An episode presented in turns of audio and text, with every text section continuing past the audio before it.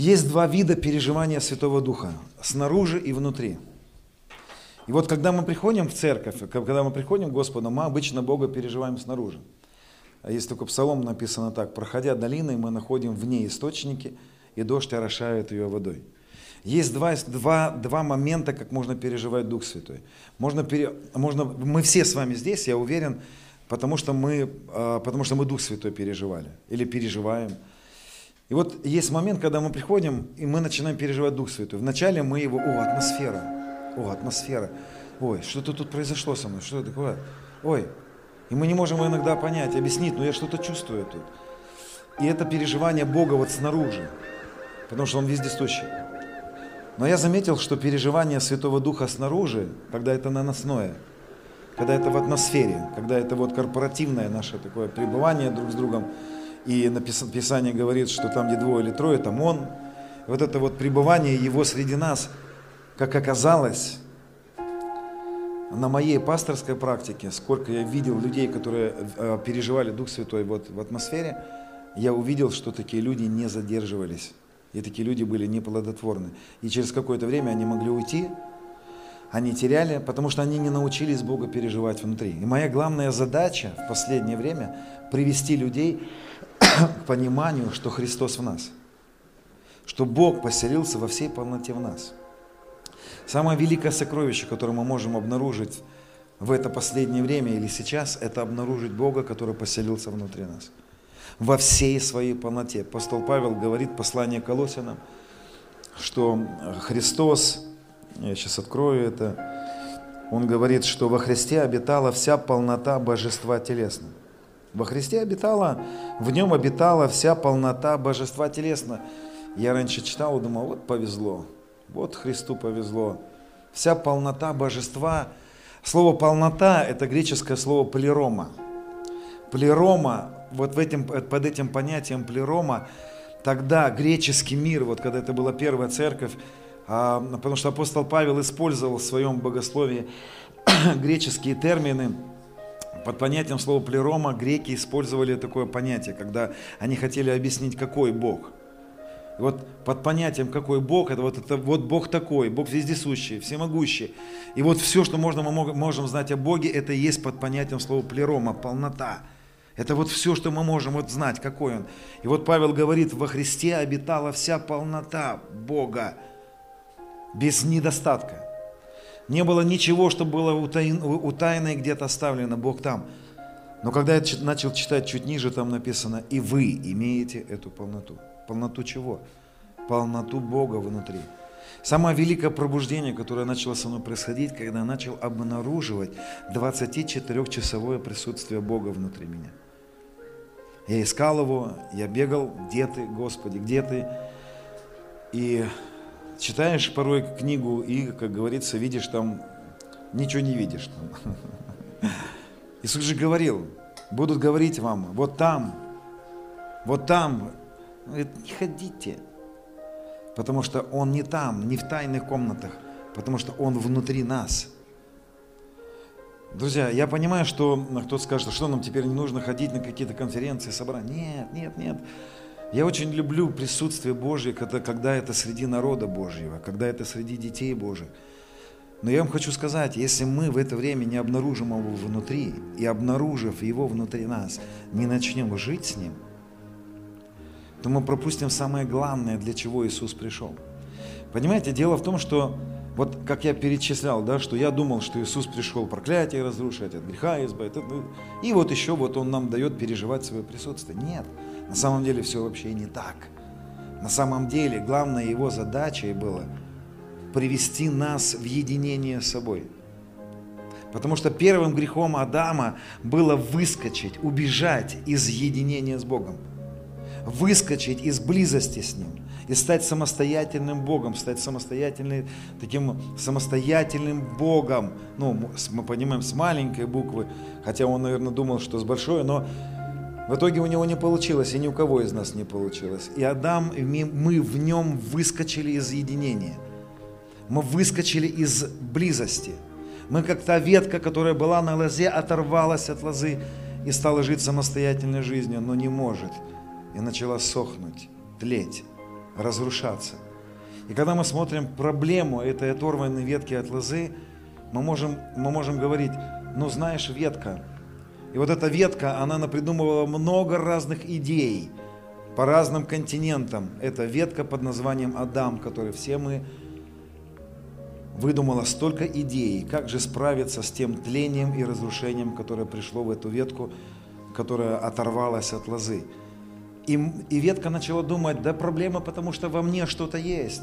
И ветка начала искать какие-то проблемы в себе. Почему же есть тление, почему же есть смерть, почему же грех, почему же проблемы?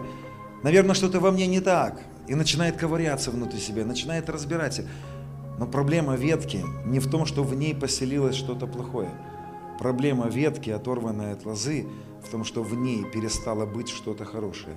Или, так скажем, кто-то Проблема ветки, оторванной от лозы, это отсутствие лозы. Поэтому Иисус пришел на землю не просто для того, чтобы разобраться с нашими проблемами. Он пришел к этой ветке, оторванной от лозы, не просто произвести внутренние в нее перемены. Ой, Иисус не стал очередным учителем. Друзья, Он не пришел научить нас жить. Когда я начал понимать эти вещи, это было совсем недавно, друзья. Вообще, я за свою жизнь христианскую, у меня бывают такие периоды, когда я думаю, что я все понимаю, а потом вдруг я прихожу к пониманию, что я ничего не понимаю, как надо понимать. И опять хватаю за голову, думаю, Господи, какое, какая глубина в тебе.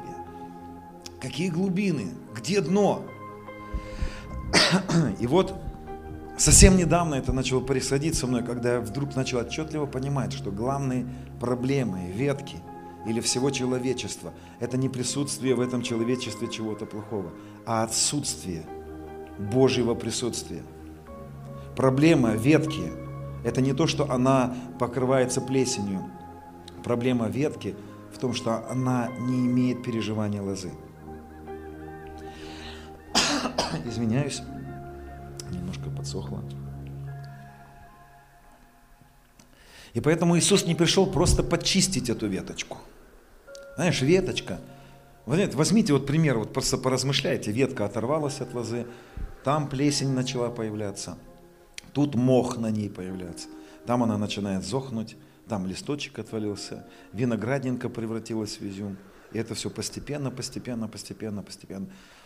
И мы очень часто думаем, что Иисус пришел к этой ветке и сказать, ветка, слушай, ну давай разберемся с твоим изюмом, Давай посмотрим, почему у тебя там мох появился. Давай, давай мы тебя почистим. Он не пришел почистить нас. Он не пришел почистить эту ветку. Он пришел вернуть эту ветку к себе на лозу. И главной бедой человека в том, что человек потерял близость с Богом. И главная задача его была прийти на землю и вернуть нас обратно к Отцу. Вернуть нас к Нему, вернуть нас в единение с Ним, вернуть нас к созерцанию, переживанию Бога. Поэтому это и есть цель спасения. И Иисус как личность и есть наше спасение. Наше спасение это не просто юридизм, это не просто решение юридических проблем, возникших у Адама, когда он нарушил закон. Вообще есть разница между восточным богословием и западным богословием. И я больше, больше и больше в последнее время начинаю понимать восточную церковь, православную церковь. Я все больше и больше начинаю погружаться и, и понимать, как они понимали проблему человека. Запад всегда видел проблему Адама в том, что он просто нарушил закон. И нарушивший закон, он, он приступив закон, он получил наказание. И Запад всегда понимал проблему человечества в наказании, которое пришло к ним. Восток всегда видел по-другому. Восток видел проблему человека не в наказании.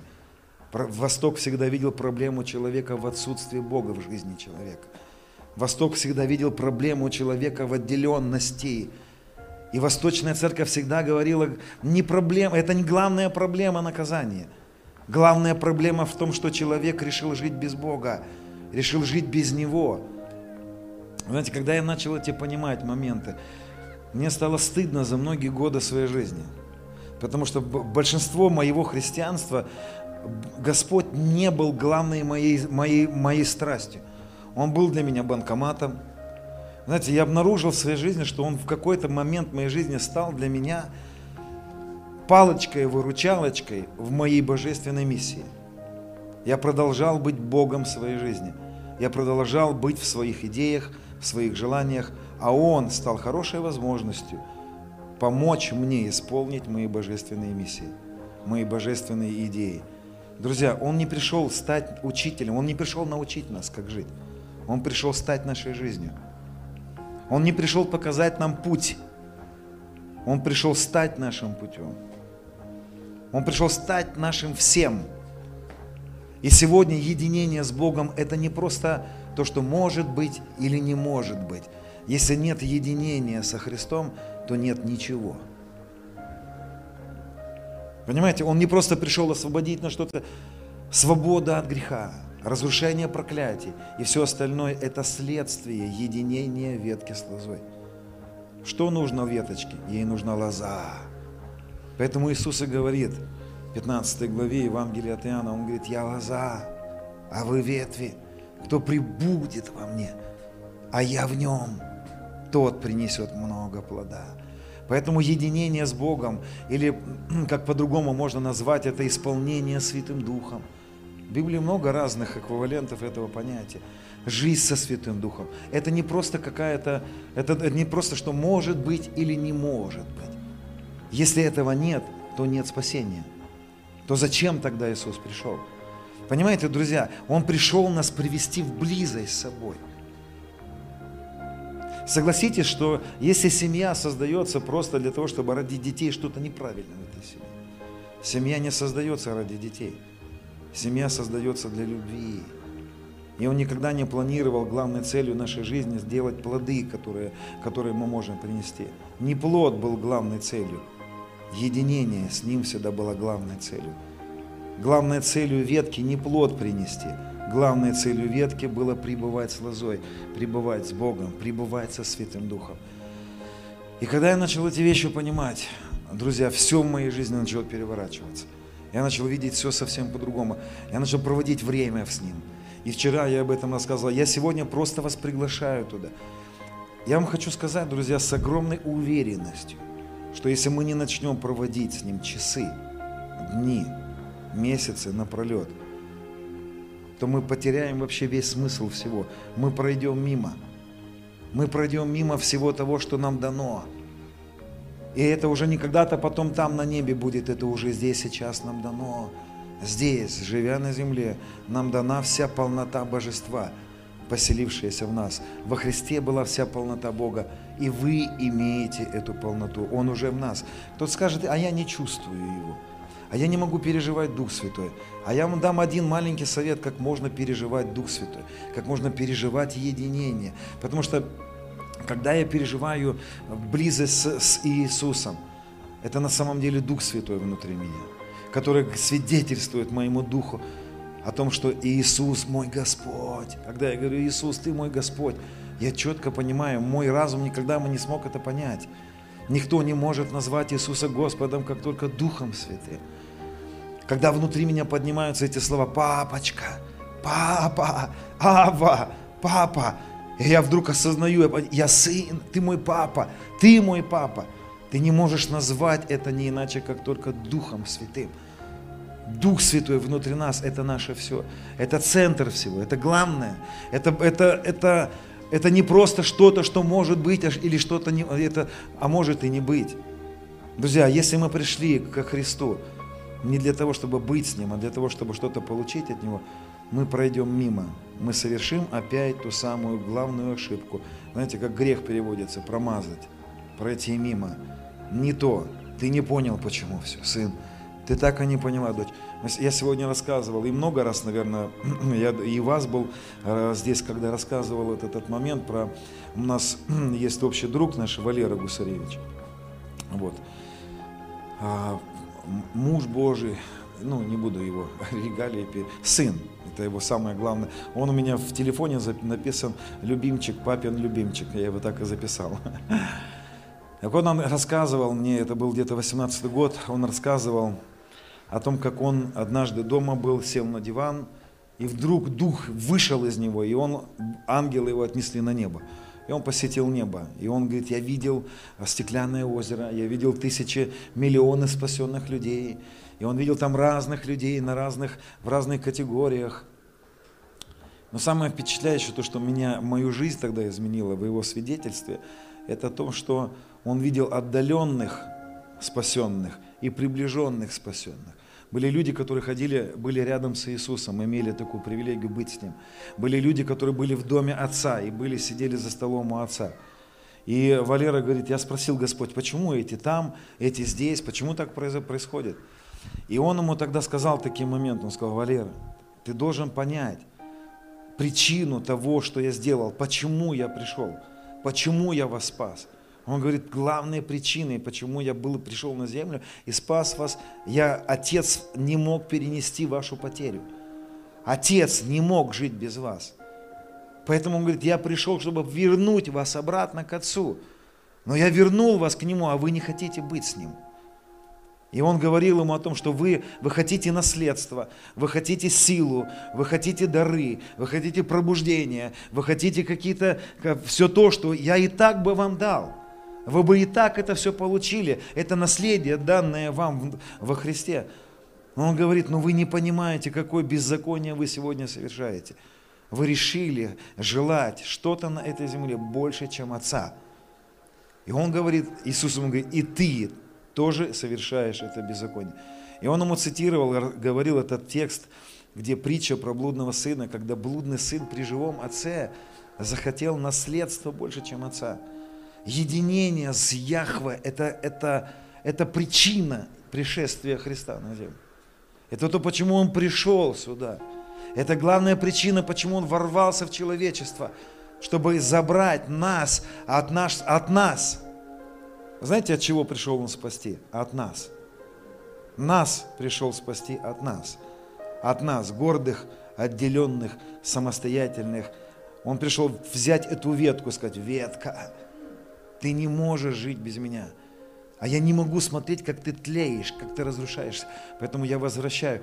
Когда мы начали говорить в последнее время о нетлении, и вообще Церковь Христова за все столетия, тысячелетия видела много, и много свидетельств было о том, как а, Божьи люди переживали долголетие.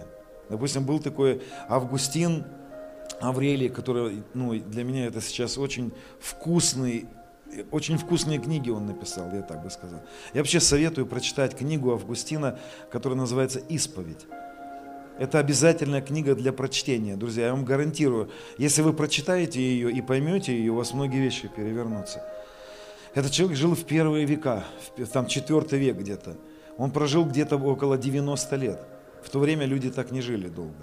В то время люди жили очень мало, потому что болезни были, эпидемии. Он прожил очень много лет потому что всю жизнь свою он переживал единение с Богом. Как вкусно он там описывает Дух Святой. Он описывает там свою жизнь юношества, как он, как он грешил, и он рассказывает свои грехи. Я когда начал читать его книгу, думал, зачем ты рассказываешь о том, какой ты был грешник? А он рассказывает о том, какие грехи он делал и кается, рассказывает и кается, и приводит потом читателя к мысли. Он говорит, а как я мог не грешить? Он рассказывает, как он в детстве воровал груши в саду у соседей. И когда я читал, думал, это четвертый век. И дети так и не поменялись. Я вспомнил, как я груши воровал у соседей. И он говорит, а я и не мог не воровать. Знаете, все побежали, и я побежал. И он пытается раскрыть в этой книге причину, почему он воровал груши у соседа в саду. И он говорит, а я и не мог не воровать потому что Духа Божьего не было внутри меня. И он говорит, и когда ты, Господь, пришел в мою жизнь, ты стал рекой внутри меня, текущую в жизнь вечную. И, я, и он описывает эту реку Святого Духа, которую он переживал. Он говорит, ты внутри меня стал источником моей победоносной жизни. Ты стал причиной, источником того, что я перестал воровать груши в саду у соседа.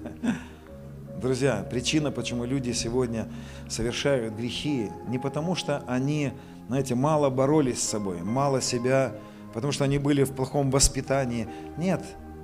Причина, почему люди не могут справиться с грехом, не потому что в них завелось что-то плохое. Причина, почему люди не могут справиться с грехом, потому что они не обнаруживают Святого Духа и не хотят с Ним жить. Отсутствие Его в нас – это абсолютная гарантия разрушенной рабской жизни. и присутствие Его внутри нас – это абсолютная гарантия победоносной жизни. Убери Его от нас, и мы ничего не сможем. И он, и он в нас. И ладно бы Его не было в нас сегодня. Ладно бы Его не было сегодня в нас – но есть один грех, когда людям вообще наплевать на Дух Святой. Они его и не хотят. Но когда Он поселился внутри нас, а мы не живем с Ним, как это? Нет, это не может быть, это неправильно. Он же поселился внутри нас уже. И нам нужно обнаружить Его внутри. Вы спросите, как? Очень просто. Дух Святой, Он несложный. Для Духа Святого, чтобы Он начал двигаться внутри нас, нужно только лишь одно – наша вера. Вера в то, что совершил Иисус. Вера в то, что мы посажены на небесах. Друзья, я очень часто рассказываю практику, как я переживаю созерцание Бога. Вот э, вчера Марк цитировал этот, этот текст очень важный, что чистые сердцем Бога узрят. Вот это слово созерцание, откуда оно появилось? Это библейское слово.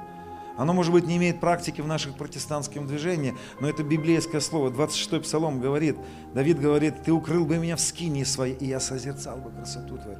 Что-то понимал тот человек, живущий так давно. Созерцать Божью красоту – это переживать Бога внутри себя. Дело в том, что а, наш дух помните, Павел говорит про око, да, вот а, в Ефесянах он говорит о том, что я молюсь, чтобы Бог дал духа премудрости, откровения к познанию и очистил очи сердца. Очи сердца, тогда в то время вот в еврейской культуре, а, у них в еврейских буквах было насколько я помню, это 16 буква еврейского алфавита, буква Айн. Она рисовалась как око. Это глаз, око. Помните, почему колесо, в колесе исполнено очей. В то время дух человека изображали как око, как глаз. И когда Писание Павел говорит очистить а, очи, да, очистить око, чтобы дух премудрости и откровения очистил вот это око внутреннее, для того, чтобы мы познали его – так вот, я вам хочу сказать, друзья, что наше око, наш дух может созерцать Бога, может видеть Его, может чувствовать Его, может переживать Его. Но почему мы порой Его не чувствуем? Потому что наше око бывает засорено. Наше око бывает, знаете, как окно, которое надо помыть. И Дух премудрости и откровения приходит в церковь, чтобы очистить око, чтобы у нас, у нас появилась возможность созерцать Его, познавать Его, переживать Его. Разные слова можно придумать. И вот главная причина, почему сегодня верующие люди не созерцают Бога, это не потому, что Его нет внутри нас. Это не потому, что Он куда-то спрятался. Не потому, что Он стал трансцендентным и убежал на небо и спрятался в неприступном свете. Кто скажет, ну нет, так написано, Он в неприступном свете. А я вам хочу предложить такую истину. Этот неприступный свет – это мы. Это мы и есть тот самый неприступный свет. Почему? Он сам сказал, вы свет этому миру. Мы и есть тот неприступный свет, в котором Он поселился. Друзья, кто-то скажет, Он кадош, Он отделен. Да, я соглашусь с вами. Он кадош, Он святой, Он отделен. Но я вам хочу сказать, что Он отделен не от нас. Он отделился от неба, чтобы отделиться от неба к нам. Он стал кадош не от нас, а стал кадош к нам. И когда он говорит, будь кадош, он не имеет в виду отдели себя от чего-то. Он говорит, отдели себя для меня как я стал отделен для тебя и во всей полноте поселился внутри тебя, так и ты будь кадош для меня, будь свят для меня, будь со мной одно, как супруг и супруга станови, становится одно. Так вот, вот это око, которое сегодня, о котором Павел молится, и как, э, которое цитируется в Писании, больше всего хранимого храни сердце свое. Око – это и есть наше сердце, это наш дух, это наш внутренний человек – и Писание говорит так, что никто не увидит Бога, да, то есть только чистые сердцем Бога узрят. И если мы не созерцаем Бога, не видим Его, не переживаем Его, то что-то не так с нашим сердцем, значит. И я вам хочу сказать, проблема главная, это то, что наше сердце порой замусорено чем-то. И, и главное, то, что мне пришлось разгребать в своем сердце, чтобы начать созерцать его, я вам скажу, это ложь. Это ложные утверждения. Я не могу долго заострять на этом внимание, друзья, но я вам советую погрузиться в эти истины, что мы уже на небе посажены. что мы уже в нем, а он уже внутри нас. И это не когда-то произойдет. Следующее, то, что мне пришлось поработать со своим оком и очистить это око, это очистить совесть свою от мертвых дел. Совесть, которая мучает тебя, которая напоминает тебе мертвые дела. Почему мертвые дела? Помните, Писание говорит, очистить совесть от мертвых дел для служения Богу. Вот эти мертвые дела, откуда, почему они стали мертвыми? Да потому что они умерли на кресте. Да потому что Он распял все на кресте. Он уже простил, а ты до сих пор продолжаешь об этом думать. Он уже очистил тебя, он, он объявил тебя, объявил амнистию, он объявил, объявил, что ты прощен, а ты продолжаешь мучиться, и ты продолжаешь переживать осуждение. Осуждение, внутренний суд, внутреннее осуждение не даст тебе переживать Бога. Потому что Дух Святой, я вам скажу, это радость, это праведность и это мир. Дух Святой, когда начинает свидетельствовать нам о, о, о праведности, праведность это что? Праведность это отсутствие вины. Когда я просыпаюсь утром, я рассказываю это обычно, как это я практикую. Я просыпаюсь утром и я стараюсь не бежать сломя голову. Если мне нужно делать какие-то дела, я, значит, просыпаюсь как минимум на час, иногда на полтора часа раньше – для того, чтобы провести час или полтора в молитве. И я просыпаюсь, все спят еще, у нас еще утренняя молитва, я просыпаюсь до утренней молитвы, убегаю, беру чашечку кофе и не начинаю свое пребывание с Богом, с таратория, с каких-то слов, с просьб. Я беру чашечку кофе, сажусь и начинаю с самого утра твердить себе, что есть истина. Что есть истина. Я недавно э, своей дочери зашел в комнату, ее, ее София зовут, я говорю, София, напиши мне, пожалуйста, на листочке, что есть правда, что Бог думает про тебя. Я дал ей домашнее задание. Она сидела час и писала, я святая, я чистая, мудрая. Он простил, очистил. Я во Христе. И она мне написала целый список. Я сказал, повешай перед собой.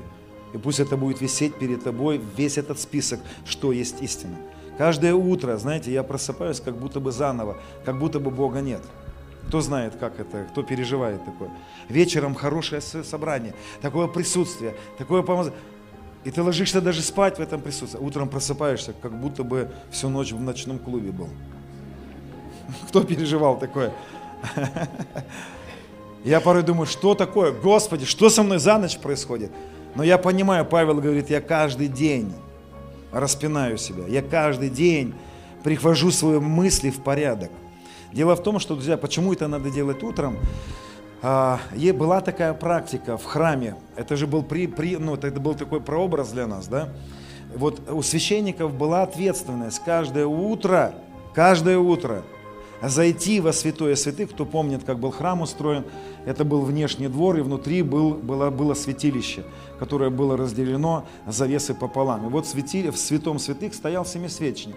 Я рассказывал вам уже эту истину, я просто напоминаю – и вот э, священник каждое утро должен был зайти вот в эту комнату, и в этой комнате горела всегда только одна лампада за ночь.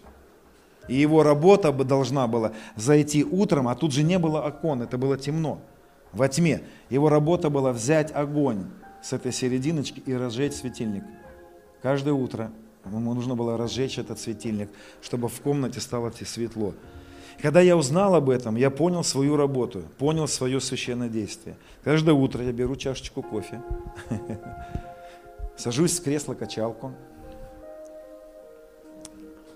и начинаю размышлять, Господь, я понял, я с утра, я уже научился, что я не верю своей душе, я не верю этим ощущениям, я не верю потерянности. Я иногда утром просыпаюсь и вообще думаю, ты вообще есть? Мы, мы ты где? Ау! Как будто в вакууме в каком-то. Но я понял уже, я не верю душе своей. Я не верю этим ощущениям. Это не есть истина. И я начинаю перечислять себе места Писания. Я начинаю говорить, я беру вот этот огонек, а интересно, что во внешнем дворе стоял жертвенник. Тут были четыре, четыре рога были, что прообраз, очень интересный прообраз креста. Ну ладно, на жертвенник это прообраз креста, это прообраз распятия Христа. Так вот этот огонь, его брали из жертвенника. Огонь, которым разжигали светильник, он приходил из жертвенника. Я беру каждый день истину о том, что произошло со мной на кресте. Я начинаю всегда с того. Беру глоточек кофе и говорю, папа, спасибо, что я умер и уже воскрес и посажен с тобою на небесах. И вдруг я начинаю чувствовать, как внутри меня начинает подниматься Дух Святой. Он говорит, да, это истина. Вы помните, Дух Святой свидетельствует истине. Есть несколько мест Писания, где написано Дух Святой свидетель истины.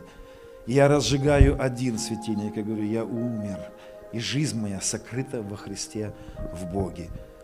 Я разжигаю от этого светильника следующий огонек и говорю, ты простил меня, ты простил меня, ты добрый, ты благой, ты благ. Слово «благ» по-другому переводится «хорошо думаешь» обо мне. Я вижу твою улыбку. Я знаю, что ты добрый. Я разжигаю этот светильник. Я говорю, Иисус, спасибо, что ранами Твоими я исцелился. Через нищету Твою обогатился. Ты позаботишься о моих детях. Я начинаю разжигать внутри себя истину. И чем больше я разжигаю себя истины, тем больше я начинаю чувствовать реку, которая внутри меня начинает течь. Я начинаю переживать единение со Христом. И все, уходит сомнение, уходит стыд, уходит потерянность. Я начинаю чувствовать Бога так, что я начинаю сомневаться в людях, которые живут со мной в доме. Уже теперь Он становится моей реальностью, а не то, что происходит. Уже теперь не то, что я переживаю, не отсутствие а, финансового присутствия, не отсутствие исцеления в каких-то сферах. Мне уже это не важно. Мне не важно то, что я продолжаю стоять в вере за, в вере за какие-то сферы в своем теле. Мне уже это не важно. Это не есть истина.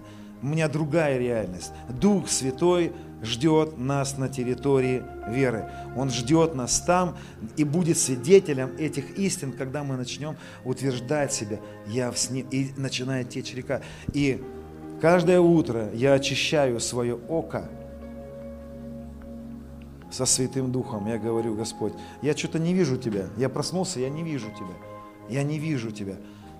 Я не вижу Тебя, потому что весь тот прошлый день столько всего происходило. Столько мне людей говорили, столько событий. Кто-то умер, у кого-то кто-то заболел. И это все наваливалось, наваливалось, наваливалось, наваливалось. И коптило, коптило и засоряло мое окно, мое око. И потом я начинаю разгребать. Нет, нет, очисти мое око. И он начинает очищать. Чем? Истины. Истина прогоняет тьму. Свет прогоняет всякую тьму. Понимаете, то есть, друзья, нам нужно научиться этим сферам. Нам нужно научиться, что нужно Святому Духу. И потом я начинаю течь. Я пыхчу. Я, я, э, э, для меня я начинаю как паровозик пыхтеть. Пух, пух, пух. Ой-ой-ой-ой-ой-ой-ой-ой. И я думаю, Господи, я не, что ты делаешь со мной сейчас? И я понимаю, воздыхание неизреченное. И он все понял. Ты просто дышишь, ты просто воздыхаешь. И каждое твое воздыхание – это тысячи-тысячи слов. Это книги написанные. Каждый твой вздох. И ты начинаешь понимать, я дышу тобой, я существую тобой. И ты начинаешь переживать единение с Богом. Это то, что нам нужно научиться делать. Это то, что необходимо. А все остальное – это следствие. Как дети, рожденные – как следствие любви и единения. Иисус говорит, прибудьте со мной, прибудьте во мне, а я вас, и вы принесете много плода. У тебя начинается плод. И потом очень часто, когда я переживаю единение, Он говорит мне, а теперь я хочу тебе сказать для этого человека послание. Записывай. Я начинаю брать блокнот, я начинаю писать. Он говорит, скажи ему то-то, то-то, передай ему то-то, то-то, скажи церкви это пойди сегодня туда и сделай это. Подойди к своему сыну и скажи ему это. Пойди к дочери своей. Я очень часто, когда молюсь, слушаю, что ты хочешь, Дух Святой. И это плод единения. Это было вот, ну, совсем недавно, когда уже вечер. Это уже мы спать ложимся, уже я слышу, как дети легли в своих комнатах спать. И я пошел, закрылся и начал переживать единение. Бог мой. И слышу, как Дух Святой мне говорит, иди к своей дочери в комнату. Я говорю, она спит уже. Он говорит, прямо сейчас иди к своей дочери.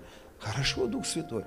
Я захожу в комнату, и в ее комнату свет выключен, и слышу, как она плачет подушку. А она подросток, она растет. Знаете, она, когда дети, они маленькие, они же не понимают вот этого всего безумия этого мира. Они не, они не, не видят вот этой страсти всей. А ей, она вы, начала расти, она начала видеть как грех, она начала видеть э, разрушение, она начала видеть, какой мир плохой. Она девочка, и ее душе э, сложнее справиться, чем мальчикам. У нее эмоции. Я подхожу, Сонечка, что с тобой? Она говорит, я не понимаю, зачем мы живем? Столько всего. И я понимаю, да, Дух Святой, Он тебя вовремя поведет. Но ты не сможешь быть водимым Духом Святым, если у тебя не будет единения с Ним. Водительство Святым Духом или Дух пророческий, или все эти плоды – это следствие. Как дети – это следствие единения мужа и жены, так и дары и плоды – это следствие единения со Святым Духом. Плоды, когда мы читаем Галатам, э, пятую главу, где описываются плоды, плоды Духа, вы заметите одну тенденцию. В одной Библии написано с большой буквы Духа, в другой Библии написано с маленькой плоды Духа – и столетиями происходил спор, о чем Павел имел в виду. Плоды Духа Человеческого с маленькой буквы или плоды Духа Святого с большой буквы. Так вот я вам скажу, зря они спорили. Это плод единения Духа Человеческого с Духом Божьим. Плод Святого Духа – это единение, это переживание. Павел по-другому это выразил мысль так. Он говорит, поступайте по Духу и вы не будете исполнять вожделение плоти. Мы говорим, как же мне перестать грешить? Как же мне? Что же мне, какие методы? Да нет методов для, для того, чтобы перестать грешить. Их нету. Это не методы, это личность. Это вопрос личности. Невозможно победить грех.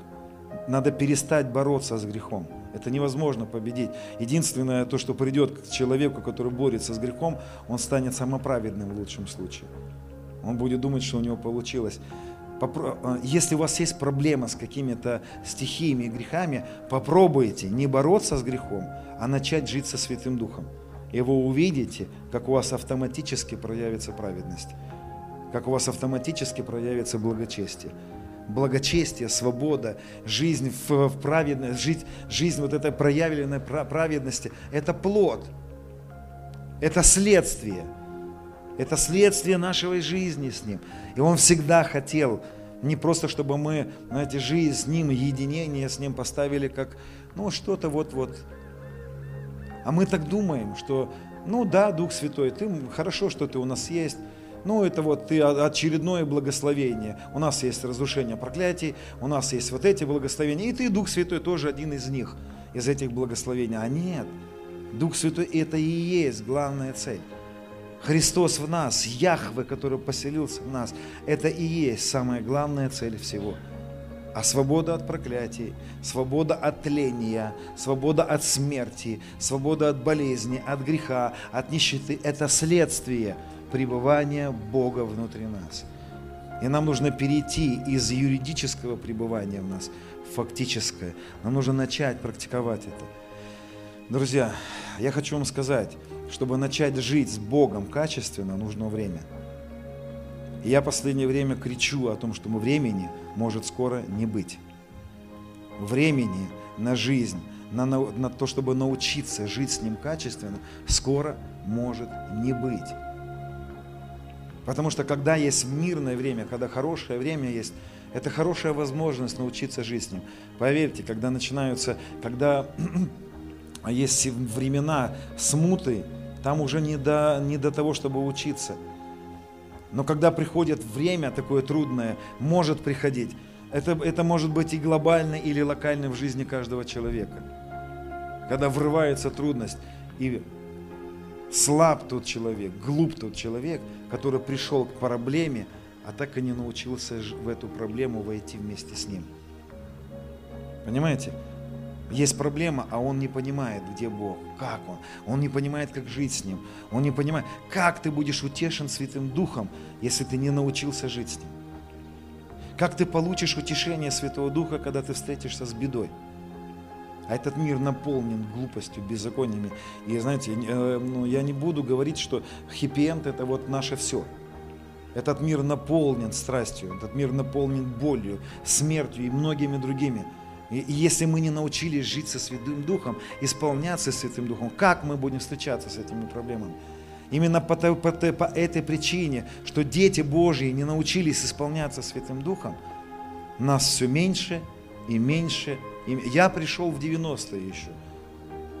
Мы как-то считали, что в, в церкви, в которой я тогда был, должно было быть 10 тысяч членов церкви. То есть 10 тысяч человек мы крестили. То есть 10 тысяч человек пришли, уверовали, пережили Дух Святой, покаялись, получили водное крещение, получили обучение и ушли. И ушли они только по одной причине, потому что для них Дух Святой никогда не был главной целью. А когда приходили проблемы, этот ветер, который приходит, волны, ветры, которые дуют потом на каждый дом, помните, и дом на песке получил свою порцию ветра и воды, и дом на камне также получил. Но дом, построенный на камне, это дом, построенный в единении с Богом. Понимаете, корни, которые пускает дерево, которое помогает ему пройти ветры, трудности. Вот пальма, кто знает, что пальма, ее невозможно вообще, там ветра такие могут прийти, склоняется до самой земли, потом распрямляется, ее ни один штор не может вырвать.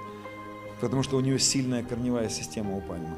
Так вот, вот эта корневая система, это не просто знание Библии. Ох, сколько я знал людей за свою практику, которые имели богословское образование, которые наизусть цитировали мне Библию. Ох, сколько я знал людей, которые молились по несколько часов в день. Но они молились, но они не пребывали с ним. Они просто были додайками. Они доставали свой пулемет Максима по несколько часов в день, расстреливали его из своего пулемета. Дай, дай, дай, дай, дай, дай, дай, дай, дай. Они не переживали его в молитве. Понимаете, когда Иисус говорит, э, когда Писание говорит во всякое время молитесь, молитесь всегда. Речь не идет, что мы всегда просили у Него что-то, дай, дай, дай, дай. Речь идет о том, что мы, Он приглашал нас всегда в такую жизнь с Ним, где мы начинаем 24 часа в сутки переживать. Я вас приглашаю в такую жизнь. Это труд, это нужно научиться. Я просто немножечко расскажу, как это было у меня. Я уходил в тайную комнату, в чашечка кофе, вот это переживание, Дух Святой, все потекла внутри меня река, я разжег светильник, внутри меня загорелся свет, Бог есть свет, я начал переживать Дух Святой, Бога. И раньше я делал так, час, два, и потом говорил «Аминь». И все раз останавливался. И я уходил, потому что, ну как, так вот мы... И потом я подумал, нет, я не хочу, чтобы это останавливалось. Не буду я говорить «Аминь». Потому что это «Аминь» это типа «все, хватит, закрываем, потом, до завтра, до свидания». И проходит там пару часов, я пребываю в этом и встаю и говорю, я аминь не буду говорить, я пошел, давай с тобой вместе пойдем. Я начал уходить, и с чувства оно не уходит, это, это его присутствие внутри. Оно течет, река продолжает течь. Я думаю, вау, вау, это не заканчивается. Оказывается, это вообще никогда не должно было заканчиваться. Я помню, как я первый раз вот эта река текла, я взял чашечку чая, пришел, начал пить чай, общаться, а она продолжает течь. Я думаю, вау, вау, я начинаю общаться, разговаривать, ехать на машине, а она продолжает течь, но я поддерживаю ее. Я продолжаю в какой-то момент где-то на иных языках, Укинарамас, слава тебе. И она продолжает течь. Я начал практиковать это, я общаюсь, говорю, провожу служение и постоянно нахожусь, у меня постоянно течет. Может быть, чуть меньше, иногда чуть больше. Эта река сужается, расширяется вверх, вниз. Она всегда разная, но я начал переживать ее постоянно. О, друзья, это целый труд. Потом я начал понимать, э, я начал терять это переживание, начал понимать, думаю, «А как я потерял? Вот я иду, события, дети, что-то, надо куда-то, церковь, какие-то дела, река текла, и раз перестала. Я думал, «А как она исчезла? Что я такое сделал, чтобы она исчезла? Я начал анализировать это и пришел к пониманию, что моя река перестает течь ровно в тот момент, когда я опять эту видимую реальность делаю своей реальностью. Я помню, когда я первый раз посидел с одним братом, посидели, мы поговорили новости, а в мире это происходит, в мире это, и я слышу, бур, и ушло. Я думаю, Дух Святой, что такое, что я сделал не так? И он мне говорит, ты опять делаешь эту реальность своей. Ты опять говоришь о том, что вот твоя реальность, кризис, денег не будет, доллар по столько-то. И бух, ушло. Он говорит, я же тебе сказал, какая твоя реальность. Твоя экономика – это моя. Твое царство – это мое царство. У вас совсем другие, другие. Я дух все, да, да, да, прости, прости, прости, прости, все, все, я понял, я не буду больше угошать тебе. Мы угошаем Святой Дух нашей уверенностью в видимом мире. Мы обворовываем сами себя. И потом я начал уходить от этого, прятаться, охранять свой сад, не давать похитить вот это Божье присутствие внутри. Это целая работа. Я не могу сказать, что я научился до сих пор этому. Это труд. И так как это труд, на это нужно потратить время, чтобы этому научиться. И я вам хочу еще раз сказать, будет время, когда его не будет. Будет время, когда не будет время. Когда будет поздно. Я сейчас закончу эту мысль. Мы сегодня хотим молиться. Сейчас мы немножко будем еще поклоняться, потом мы будем молиться, за кого-то, может быть, кому-то пророчествовать, возлагать руки, кто захочет. Это был 18 год, когда а, когда, когда Господь меня взял и начал переносить на Голгофу, я видел крест, я видел вот это все, я видел вот эту всю работу Христа, что там происходило на кресте. И 1 а, января, я, кстати, здесь вот как приезжаю, рассказываю всегда это, это, это видение. Это было 1 января 2018 года. Кто-то, если слышал, еще раз послушайте.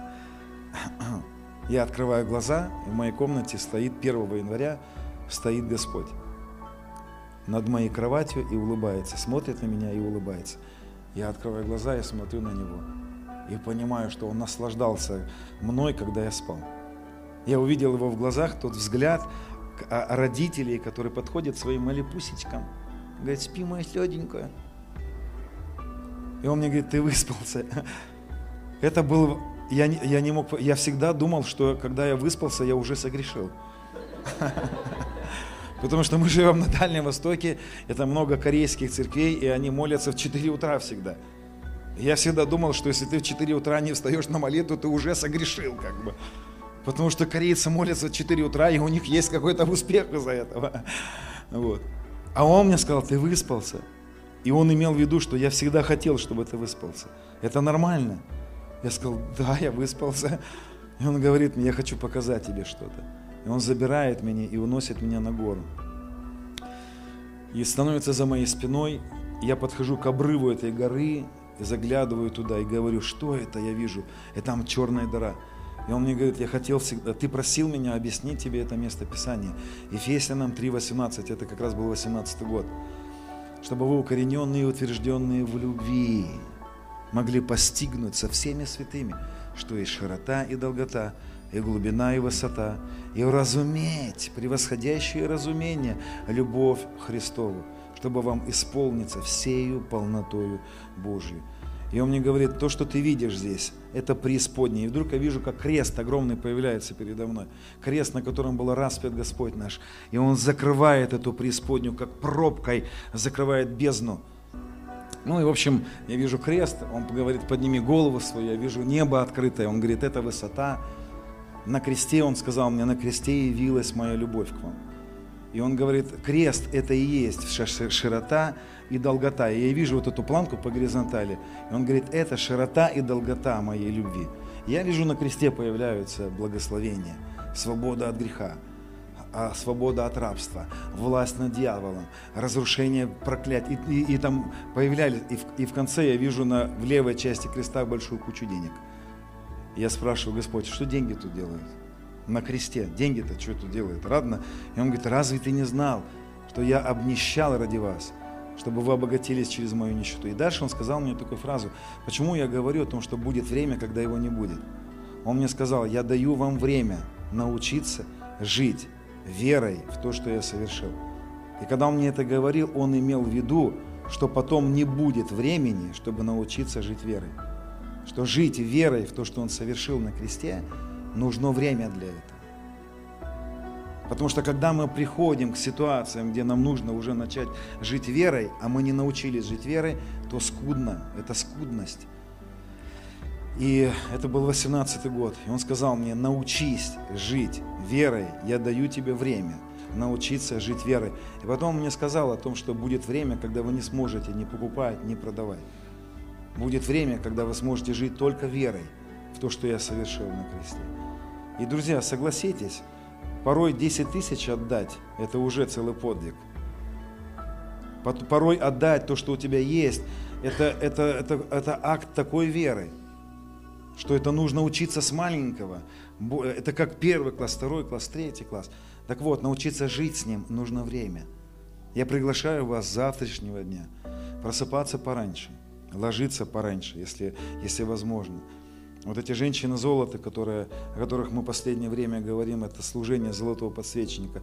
Найдите эту книгу в интернете, называется «Женщина золота». Мистика, одна сплошная мистика. Меня удивляет, что протестанты сегодня так им трудно поверить в то, что такое возможно. А эти женщины на протяжении около 50 лет, каждый день, они имели детей. Их было примерно 70 человек. Они имели детей, у них были работы. Они прибегали домой, быстро варили кушать, готовили, собирались, делали там домашнее задание и убегали в комнату на протяжении 50 лет каждый день. Они убегали к пяти, к шести, иногда там чуть попозже, собирались в комнату, в подвале была комната. И они проводили там по пять, по шесть часов в молитве. Они пели, играли. И в эту комнату появлялась дверь. В эту дверь заходили архангелы, Гавриил, Михаил, а, заходили херувимы, серафимы, облако свидетелей заходило, 24 старца. Они через это, это заходило облако, такое, что могли, а, а, Джеймс Малони, который описывает эту книгу, ему было 17 лет, когда он стал частью такой, такого движения. Он говорит, в этом, на это облако можно было что-то положить. Оно было такой плотности, облако, которое наполняло. И они через эту дверь уходили на небо и неделями могли проводить в теле на небе. Скажете, этого не может быть. Библия наполнена таким. Библия говорит, у нас Енох там находится. Библия говорит, там Илия на небе находится в теле. О, Господи, сколько всего. И вот эти женщины, они делали все, чтобы убегать туда и пребывать. Я вас приглашаю, друзья. Это труд.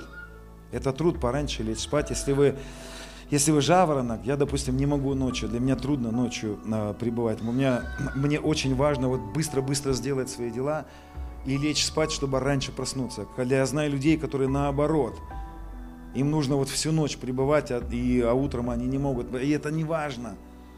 Четыре утра это не святое, святое время. Корейцы, это для них, это для корейцев Господь определил только. Вот. Это не важно когда ты уделяешь для него время. Но поверьте, друзья, если у нас этого нет, то этого нет не потому, что он этого не дал, а потому что мы не зашли в эту практику. И если нет у нас этой практики, то, друзья, нам нужно срочно туда бежать. Нам нужно срочно проводить часы в близости, проводить часы в Святом Духе, проводить часы, когда эта река течет, и течет, и течет, и ты плачешь в этой реке потом ты смеешься, потом ты кричишь. Ох, друзья, что со мной происходит в этот момент? Я закрываюсь в своей комнате, потому что не хочу, чтобы меня видели, потому что я безумный там становлюсь. Иногда моя жена заходит, говорит, ты ревешь так, что тебя на третьем этаже слышно. Не пугай детей. Я говорю, я не могу. Я не могу остановиться. Ты не понимаешь, он нас любит. Она говорит, да понимаю я, понимаю. Потом смотрю, она убегает. Мы практикуем это вот, ну, я люблю один все-таки больше время проводить с ним. Мне нравится одному проводить с ним время. Я такой. Кто-то, кому-то нравится корпоративно, но это уже не так важно, друзья. Я вас приглашаю сейчас. Выключи, пожалуйста, везде свет.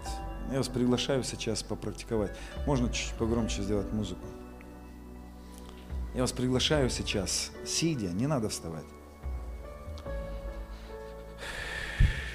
Просто закройте свои глаза сейчас. У нас есть око внутри. Око, наш дух. Мы созерцаем Бога не нашими физическими глазами. Мы созерцаем Его нашим духом. Фу, ракама ситарамандус. Элеме ситарамасотурдантус. Дух Святой. Прекрасный Дух Святой. Ты можешь сейчас в своем разуме, в своем внутреннем человеке начинать понимать, ты на небе посажен. Ты можешь увидеть себя, что ты уже в нем. Ты можешь понять, что ты прощен. Он простил тебя. Он простил тебя. Он, он добрый папа. Он простил тебя. Он всегда говорит тебе, сын, доча моя, не оставлю тебя. Однажды он сказал Иисусу такие слова, ты сын мой возлюбленный, в котором мое благоволение. А потом Иисус в Евангелии от Иоанна говорит, Отец любит вас так же, как и меня. Отец любит вас так же, как и меня. Поэтому, когда Он говорит, ты доча моя, любимая доча моя, в тебе мое благоволение, доча. Ты сын мой, не оставлю тебя, не покину тебя. Я простил тебя. Ты во мне, а я внутри тебя. На кресте были распяты твои грехи. Дай мне засвидетельствовать Твоему Духу, очисти Твое око от этих мертвых дел. Их уже нет. Забудь про них. Я выбросил их на глубину морскую, в пучину. Я закинул их за спину, чтобы никогда не вспоминать. Зачем ты вспоминаешь то, что я простил? Забудь про это.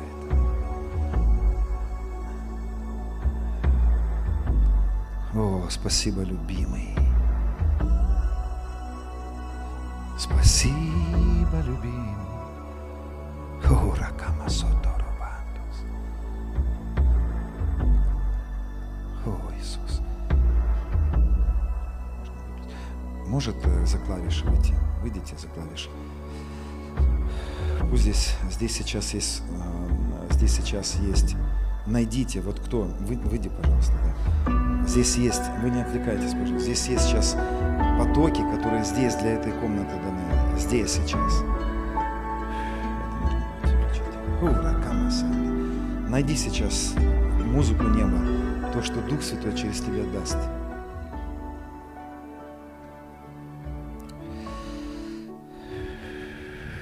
О, спасибо тебе.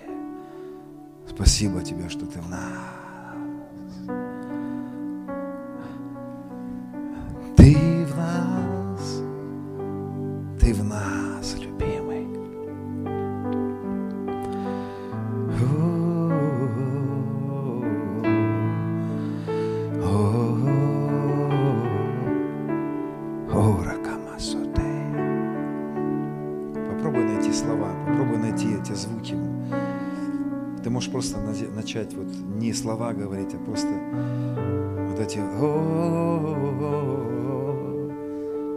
О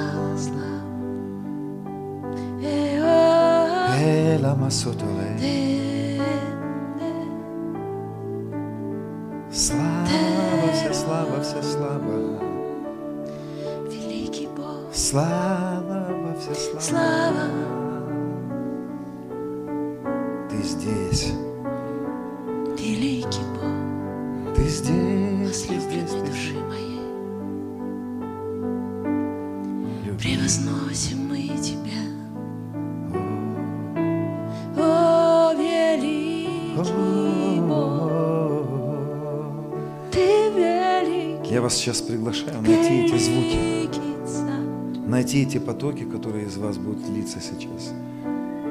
Слава Спойте. Тебе, Не бойтесь. слава Тебе.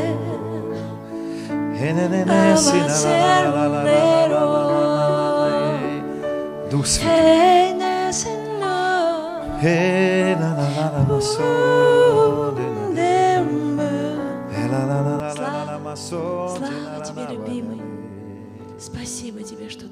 Здесь. Найдите свои Так слова нежно сейчас, друзья. обнимаешь нас. Найдите эти звуки. Это может быть просто неизреченные слова.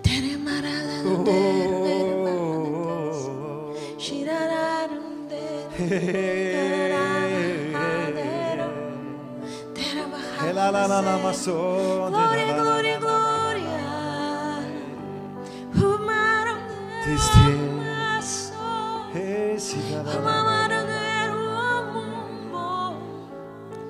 Слава тебе, мой Бог. Слава тебе, Слава, слава, слава тебе. Слава тебе, святой. Слава тебе. Вся слава тебе.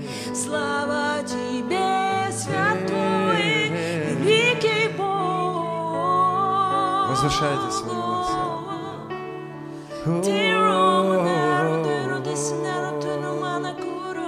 Дух Святой,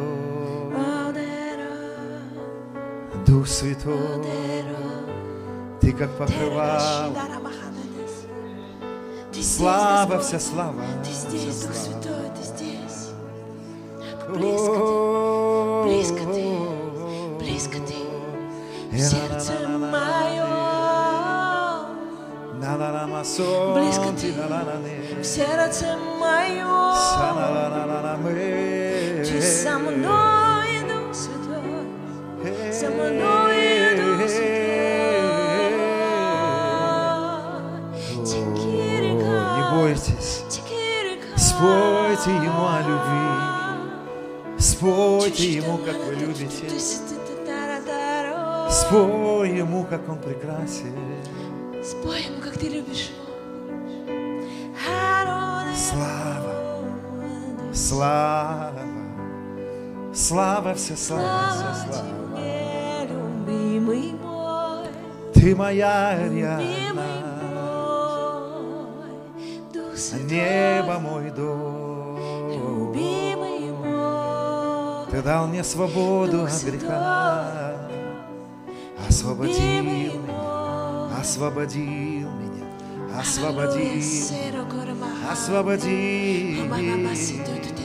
ту, ту. вернул меня в себя, Любимый мой, вернул меня в себя. любимый Ты моя лоза, Слава, ты моя лоза, слава ты моя лоза. Пребываю в тебе, жизнь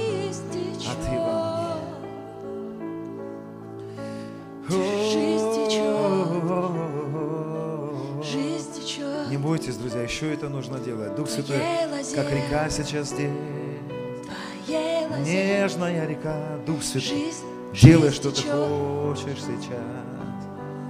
Свидетельствуй Духу нашему, что мы дети Божьи, что мы сыновья и дочери Твои. Ты в это время будешь заботиться о нас. Да, спасибо, папа. Ты будешь заботиться о нас.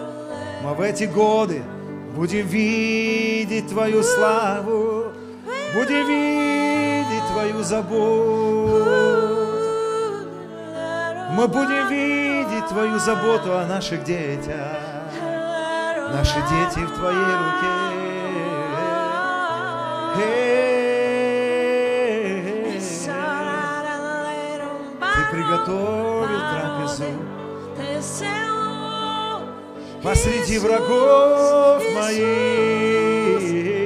Слаще уста твои, Иисус.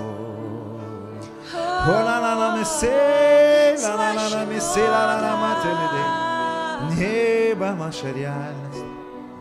Иисус,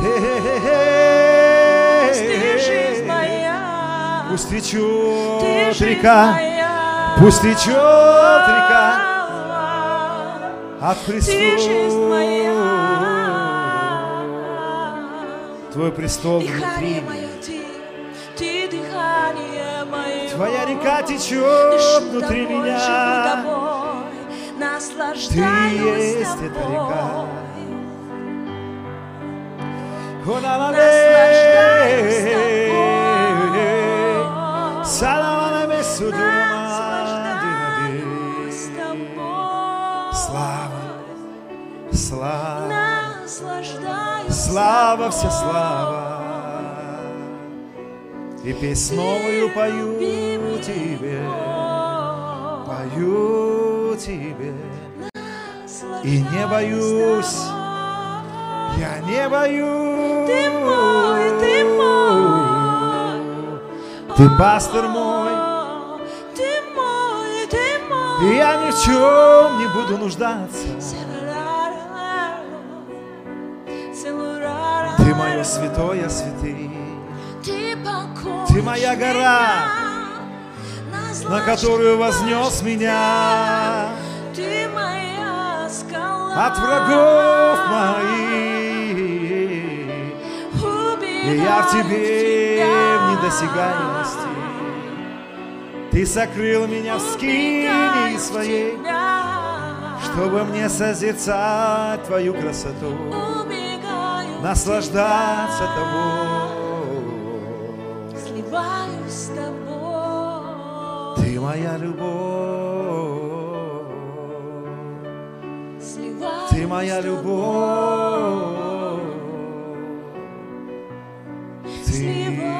моя любовь.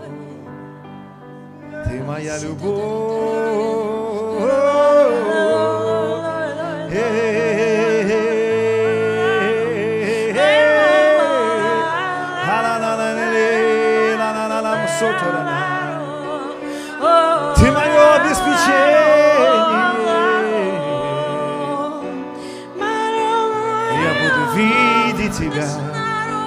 Всегда перед собой.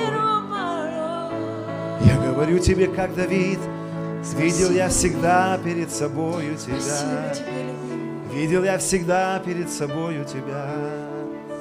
Спасибо, любимый. О, Тики, э. Ты сделался внутри меня источником живой воды. Жизни текущей в жизнь вечную. Ты мой источник.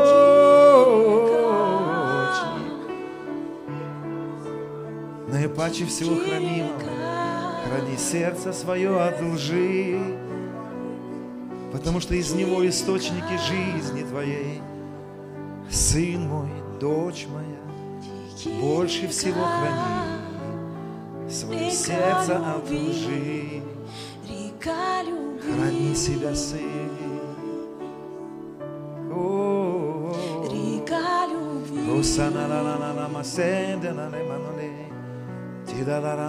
Река любви. С неба на землю. Господь, я не мог не грешить, я не мог, но Ты поселился внутри меня и стал во мне источником моей свободы. Ты стал моим источником благочестия. Ты стал моим источником жизни вечной.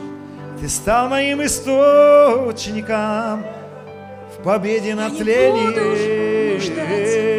И я не буду жаждать Смерть победы. победит, и я не умру, Ты моя живая но буду жить и возвещать дела Твои. Я не умру, но буду жить и возвещать дела Твои. Я не умру. Давай со мной споем. Я не умру. Я не умру. Иисус. Я не умру. Я не умру, буду жить. Пойте слова сейчас.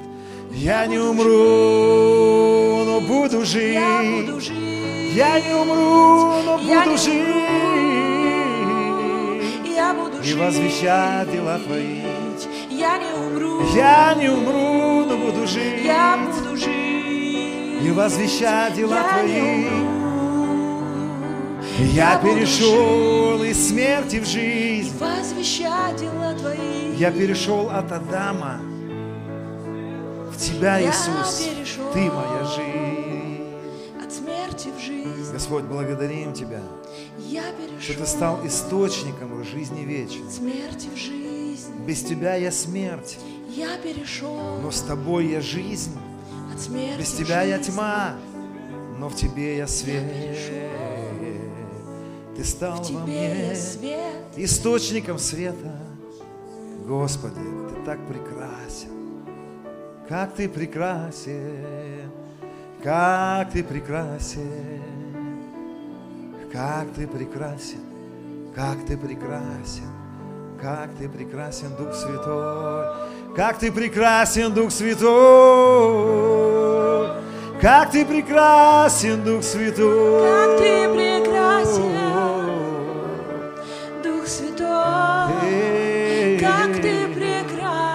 Научи нас, Дух Святой, как течь Святой. в этой реке. Как Ты Научи прекрасен. сыновей своих и дочерей Святой. обнаружить реку внутри себя и течь в этой реке, и течь в этой реке.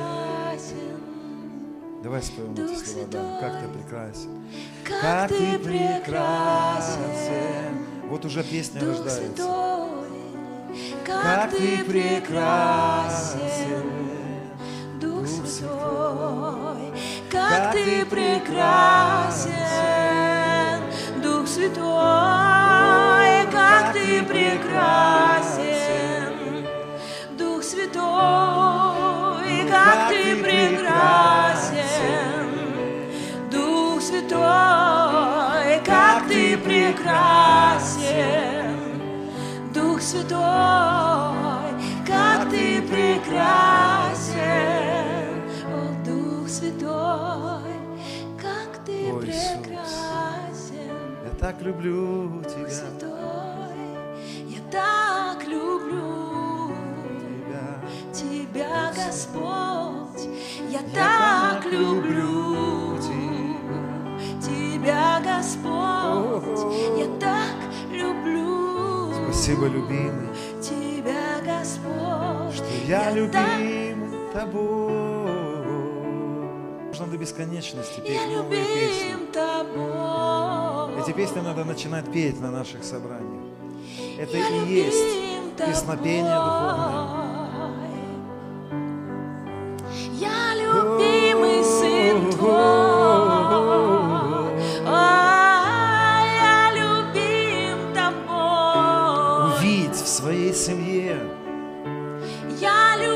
его рука помогает твоим детям. он говорит, сын, дочь моя, я буду заботиться о твоих детях.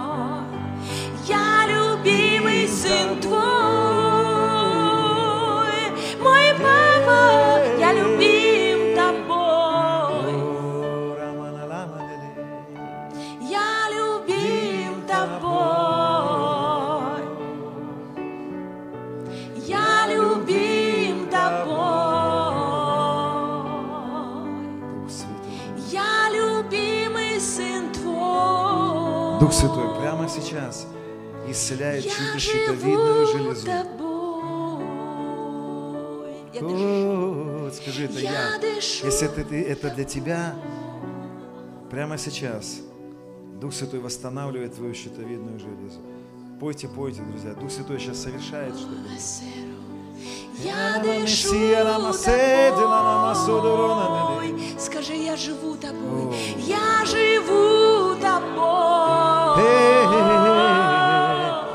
Дух Святой прямо Я сейчас рассасываются какие-то образования, как папилломы, как киста.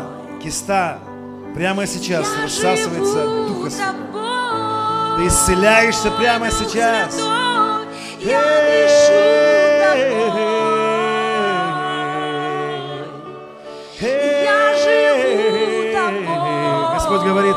я иду в твой дом, я иду в твою Я семью, я иду к твоим детям, я иду в твою семью Я вытаскивать твоих детей из пропасти. Святой, Я делаю это. Я Доверяйся мне, тобой. говорит Господь. Я Наслаждаюсь тобой. слышу, как Дух Святой говорит, скажи моим сыновьям и дочерям, что в это время, какой бы ни был бы кризис, я буду заботиться. Господь говорит, я буду заботиться. Скажи аминь на это. Когда Мария услышала слово от Господа, она сказала, да будет мне по слову Твоему. Спасибо. Когда мы говорим аминь, мы говорим, да, да будет мне по слову Твоему. Спасибо. Отец говорит, я буду заботиться о тебе, сын. Моя небесная экономика будет проявлена в это время, как никогда. Моя забота о твоей семье, о твоих детях будет проявлена, как никогда. Потому что я лю- любящий отец, заботливый отец.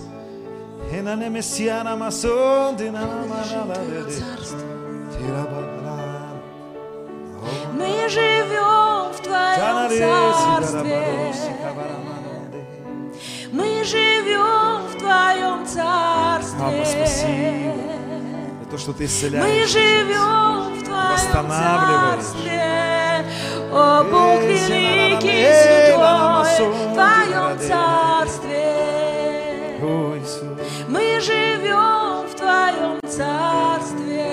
С неба на землю, Мы живем в Твоем Царстве. с неба на землю, Живем в Твоем Царстве. с неба на землю. Великий Бог с неба На землю неба на землю Славу несем. с неба на землю Мы славу несем.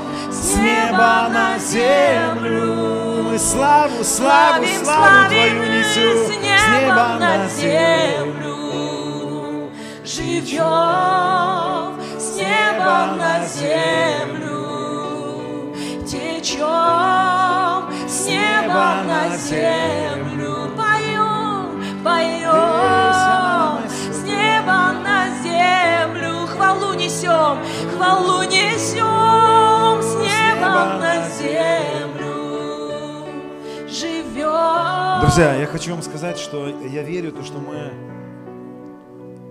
Я верю, то, что Господь будет в, этом, в это время. Я не хочу времен называть. Это так, так неправильно называть времена. Я верю, что мы в этом сезоне заходим в особенное движение Духа Святого. Мы будем переживать Божий славу, мы будем видеть, как откроются двери для Евангелия. Мы будем видеть, как Дух Божий особенно будет двигаться, высвобождаться в это время. А мой друг Дебора Вайнер, она видела, это был где-то к Новому году ближе, а у нее были перемещения по лицу земли. Господь взял ее и перемещал ее в разные города. И она говорит, Господь, это были сверхъестественные перемещения в пространстве. И она говорит, я видела, как в разных частях мира начали появляться колодцы. Она говорит, я видела колодцы, и на них было написано «Колодцы свидетельства Иисуса Христа». И они были запечатаны. И она говорит, я начала видеть, как, как пробки, как бутылка, вот запечатана пробкой. Пробки начали шататься. Бу-бу-бу-бу-бу-бу. Шатались, шатались. И она начала видеть, как открываться колодцы начали. И из колодцев начало выходить свидетельство Иисуса Христа для спасения людей. И она увидела, как эти колодцы называются. Колодцы свидетельства Иисуса Христа. Для того, чтобы люди обратились ко Христу, Он высвободит свои свидетельства. Я верю, то, что в эту страну, в этой стране будут сняты какие-то ограничения для того, чтобы проповедовалось Евангелие в разных местах. И мне бы хотелось, Марк, чтобы ты вот рассказал, чтобы у нас, у нас есть сейчас еще немного времени, потому что мы хотим возлагать руки и молиться, может быть, за кого-то быстро, но, друзья, когда мы будем возлагать руки, и если мы кому-то не пророчествуем, в этом нет ничего страшного. То, что вам нужно будет, вы получите в этот момент. Марк, расскажи, пожалуйста, свой сон про медведя. Хорошо? Да, прямо сейчас. Расскажи этот сон. Я верю, это то, что Господь пророчески показал о событиях, которые мы будем видеть. Приветствую вас, драгоценные. Слава Богу за его драгоценное присутствие на этом месте. Да, я расскажу очень быстро э, и четко в деталях э, мой сон. Э, я увидел его в начале этого года. Кстати, в начале этого года я увидел этот сон. И я стоял э, на балконе. Я понимал, что этот балкон, он для одного человека. И э, находясь на этом балконе, э, навстречу мне вышел большой медведь, который преградил мне путь. И, как мы понимаем, медведь это прообраз, всегда носил прообраз России. И этот медведь имел очень злой и агрессивный э, образ. И он стал и э, даже руками заградил мне дальнейший путь. Но я ничего не делал, я не противостоял и не уходил, но я смотрел ему в глаза. И в этот момент его облик, его образ, он стал становиться добрым. И я понимал, что его просто время на этом балконе, оно сочтено. И в этот момент он открыл мне путь и позволил мне пройти дальше, а сам удалился. И вот такой сон я увидел, и я верю, что это... Да, и, да, и он, а, что еще самое да, главное, он спрыгнул а, в овраг. И в этом овраге, когда а, он прыгнул туда, образовался а, галгал, образовался вихрь. И в этот вихрь он попал. И я мог пройти уже дальше. Поэтому, друзья, я верю, что это про- пророческий сон для нашего времени. Аллилуйя. Благословляю вас. Я хочу, я хочу как бы истолковать немножечко этот сон. Э, Я, я верю то, что мы с вами э, будем видеть, как, как что-то, то, что стояло против распространения Евангелия, как будто как удерживая это распространение, будет, будет, уйдет в Галгал. В Галгал – это движение Бога. Я верю, что Россия будет погружена вот этот вот, вот это то, что, может быть, агрессивно сегодня воспринимает. Нет, мы не хотим, мы не хотим, но он уступит место для того, чтобы началось двигаться дальше. И попадет, вот я верю, что наша страна, она попадет в Галгал Святого Духа. Она попадет в Галгал вот этого Божьего, Божьего, Божьего переживания. Потому что у Марка во сне он увидел, как он сначала стоял как будто против, не хотел пускать. А потом посмотрел, улыбнулся так как бы, да, и, и, и прыгнул в этот овраг, в этот Галгал, и дал место, и попал. И я верю то, что мы, может быть, в какое-то время переживем какое-то еще давление, будем переживать. Но потом я верю то, что Господь сделает так, что страна наша будет погружаться. Я видел, э, я видел в своих снах стадионы, которые будут собираться в стране. Я знаю, что сегодня еще это запрещено. Но я видел то что, то, что разные церкви, разных деноминаций будут собираться. Там будут православные, католики, там будут протестанты разных движений. Мы будем собираться на стадионах вместе, приглашая людей ко Христу приводя людей ко Христу. Давай. Э, Есть прямо очень сильное побуждение рассказать еще один сон.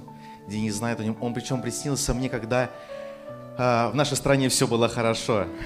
И будет все хорошо во имя Иисуса. Э, Это был 17-й год. И во сне, этот сон, я, я даже Денису-то не рассказывал, к этому сну меня побудил очень сильный плач просто в духе. Я переживал то время. У меня был один вопрос. Почему в России не поднимаются люди, ну, Божьи люди, через которых Бог действует в силе и славе? На тот момент еще я не знал Дениса, не знал многих э, людей, которые сегодня стали проявляться, двигаться в силе, в духе э, в истине. И в тот момент э, мне снится сон. И я увидел город. Вот услышьте, пожалуйста, внимательно, какие прообразы четкие были показаны. На тот момент я вообще не понимал, о чем была речь. Я увидел город, крепость, которая была, она стояла посреди огромного поля. И э, этот город был обнесен огромной толстой стеной его ворота, двери, окна э, этой, э, ну, то есть этой стены были полностью запечатаны большими замками. И замки были закрыты не с внутренней стороны, а с внешней. Но я понимал, что там внутри в этом городе идет движение. Происходит, я видел, как там происходит движение определенное, движутся люди, э, там, ну, то есть и кипит жизнь определенная. И вдруг в центре, в центре этого города вспыхивает пожар. И это был необычный пожар, который сопровождался хаосом, беспорядком, паникой. Нет.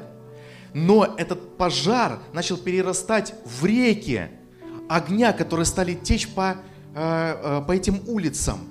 Это был настолько аккуратный, настолько водимый кем-то пожар. И что интересно в этот момент, огня стало столько много, Что, аллилуйя, Дух Святой, спасибо тебе, что двери огонь проломал, выбил и стал растекаться, как лава. И он потек в восточную часть. Он потек, вот я, я видел, что от этой крепости он потек на восток. Я благословляю вас этим сном. Но сейчас вы видите, да, похожая ситуация. Крепость, замки висят снаружи, они снутри. Реально сейчас э, нашу страну закрыли. И я вам хочу сказать, вот вчера мне позвонили и рассказали то, что открылись двери безвизовые в э, Монголию, открылись двери вот эти восточные страны, для России можно туда ездить без визы. И у нас есть сны о том, что мы будем двигаться еще в Монголию, еще Евангелие туда потечет. Друзья, у нас с вами очень много работы. Я верю, что Дух Святой будет очень сильно издеваться в этой стране. Слава будет. Я вообще не знаю, вы чувствуете помазание какое-то вот течет вообще сильно? Здесь реально пророческое помазание. Дух Божий здесь особенно двигается. И мы декларируем, и мы говорим, да, Господь. Мы говорим, да будет нам по слову Твоему, Господь. О, о, рабаки масото браканда. И независимо от того, что эти двери какие-то закрывались снаружи, снутри, это не важно для Тебя, Дух Святой. Ты выломаешь все стены, все, все, то, все ограничения, и Твоя вот эта слава Святого Духа будет двигаться и по нашей стране, и мы будем двигаться еще в эти страны Азии и в другие. Господь, мы благодарим Тебя. О, Иисус, спасибо Тебе. И ты можешь сказать, вот я, Господь, возьми меня, Господь. Яков начал свое движение примерно в 75 лет. То есть вы понимаете, что вы не опаздываете никуда, да? Яков вышел из дома примерно в 75 лет. У него Иосиф родился только в 103 года. Так что у нас с вами очень много времени впереди, все только начинается.